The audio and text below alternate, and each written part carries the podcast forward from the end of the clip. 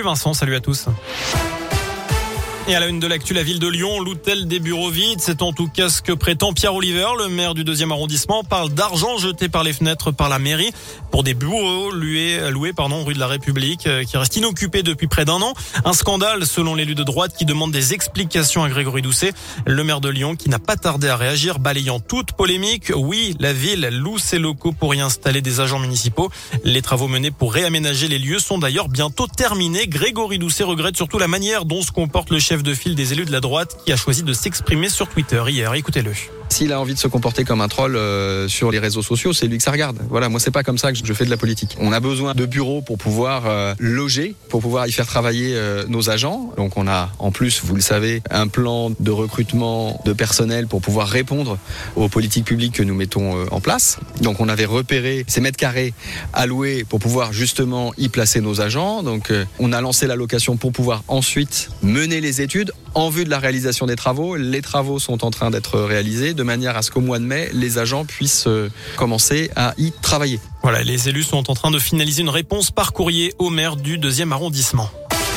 Dans le reste de l'actu, la famille de Samuel Paty a déposé plainte ce matin contre les ministères de l'Intérieur et de l'Éducation nationale pour non-assistance à personne en péril et non-empêchement de crime.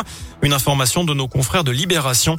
La famille qui accuse notamment les services de renseignement de n'avoir jamais envisagé sérieusement le risque d'un attentat ou encore le rectorat de Versailles de ne pas avoir pris suffisamment de mesures de protection. Euh, suite aux épisodes de gel de ces derniers jours, le gouvernement va débloquer une aide d'urgence de 20 millions d'euros en faveur des agriculteurs concernés. Euh, c'est pour compenser les pertes subies, notamment dans sud-ouest. Le Fonds national des calamités agricoles sera aussi activé. Au 42e jour de la guerre en Ukraine, on apprend que l'Assemblée générale de l'ONU va organiser un vote sur une suspension de la Russie du Conseil des droits de l'homme. De son côté, le président ukrainien a fustigé tout à l'heure l'indécision de certains dirigeants européens dans la prise de sanctions contre Moscou. Certains dirigeants pensent toujours que la guerre et les crimes de guerre ne sont pas des choses aussi terribles que des pertes financières. Fin de citation. On passe au sport du foot avec la Ligue des Champions. Deux rencontres au programme ce soir. Chelsea accueille le Real Madrid. Villarreal Villarreal affronte le Bayern Munich. Ce sera 21h. De leur côté, les Lyonnais joueront demain soir à West Ham en quart de finale allée de la Ligue Europa.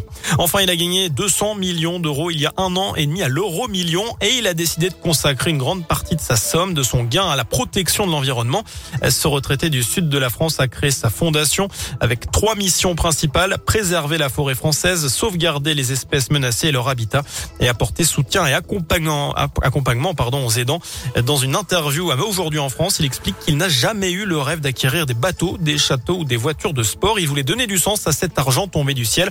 Reste à savoir ce qu'aurait fait Vincent avec ses 200 millions d'euros. Alors, je pense que j'aurais racheté Radio Scoop juste pour me dire et moi.